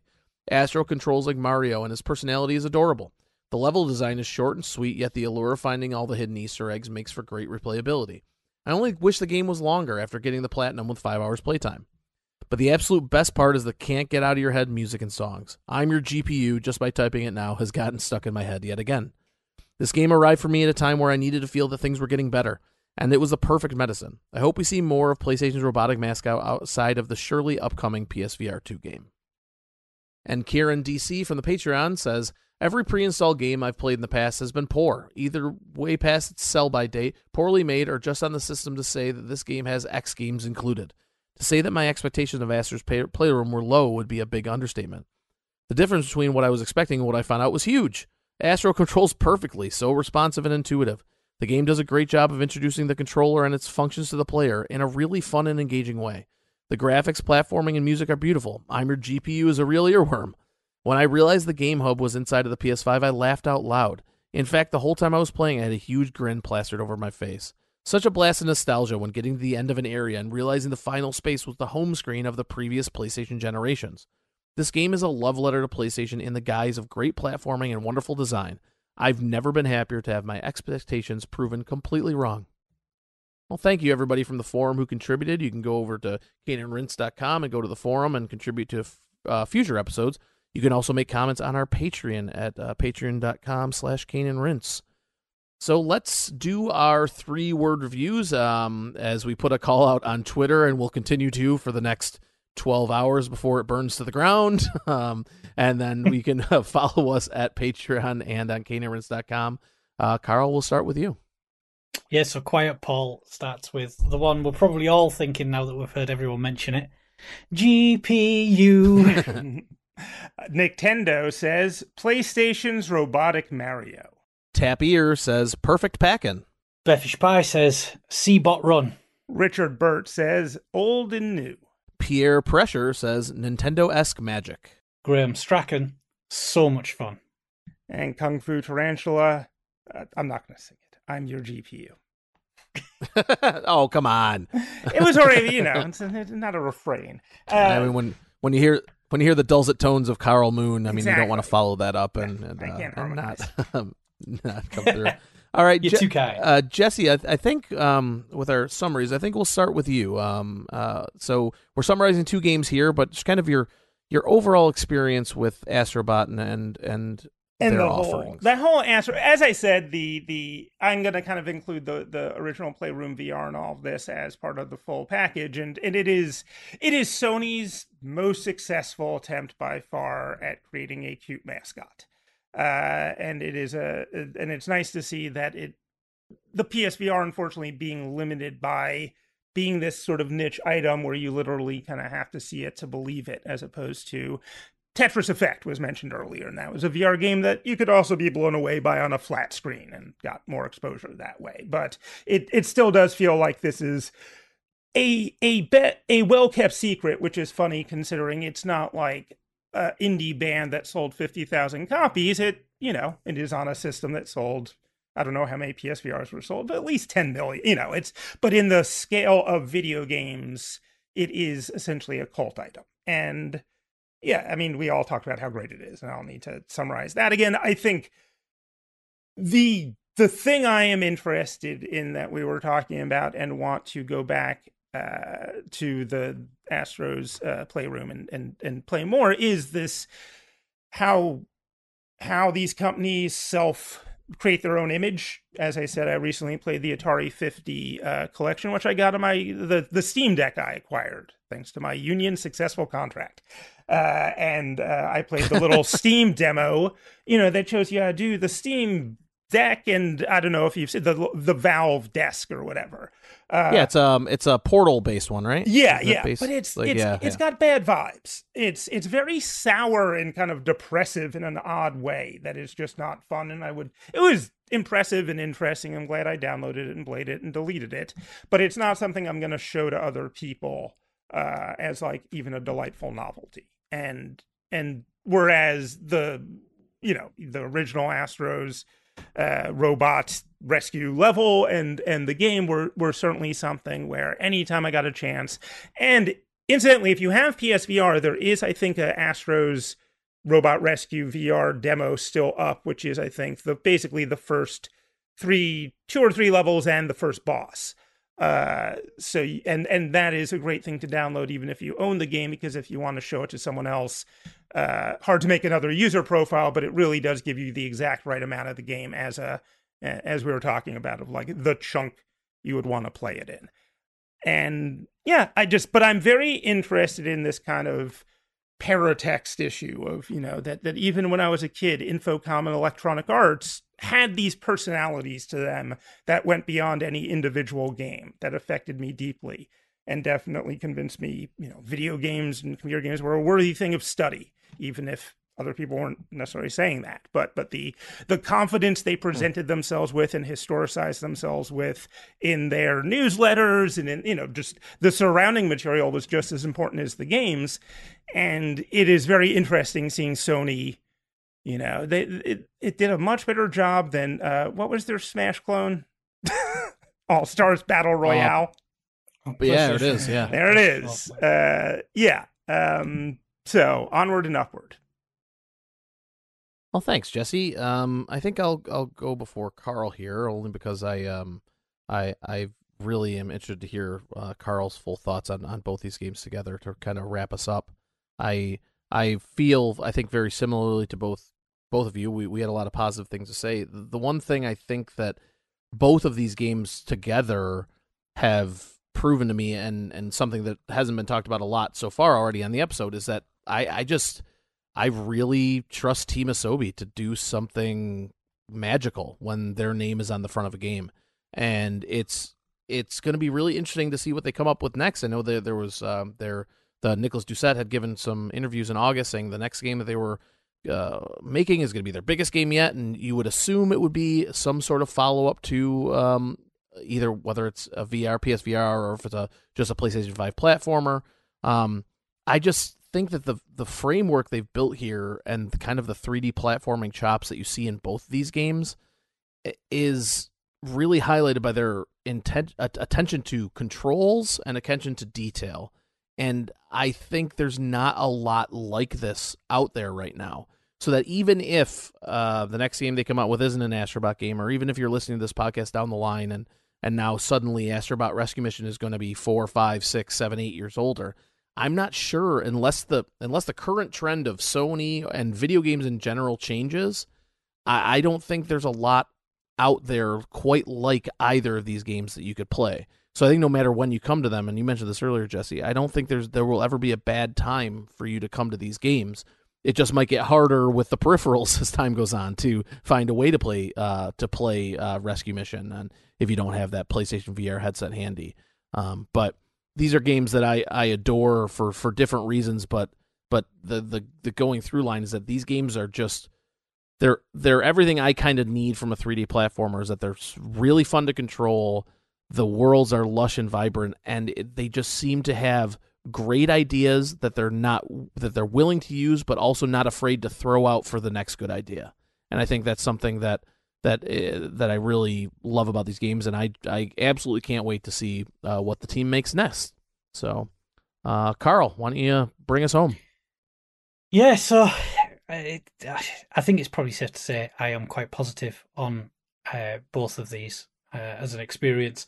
I think the VR is the standout. I think it, it's the problem. Maybe it, it's a victim of the quality of the VR hardware now. Um, so the PSVR is a dated VR headset. It do, is relatively low resolution, and you can definitely tell it versus sort of newer hardware. So I would absolutely love to see this be ported to the PSVR 2 in a much higher resolution because the that's nothing to do with the game's quality. It's just a victim of its circumstance on the hardware.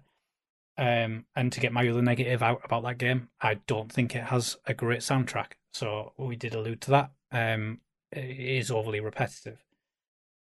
That said, it's probably my favorite platforming game experience in nearly the last quarter of a century. So since Mario 64.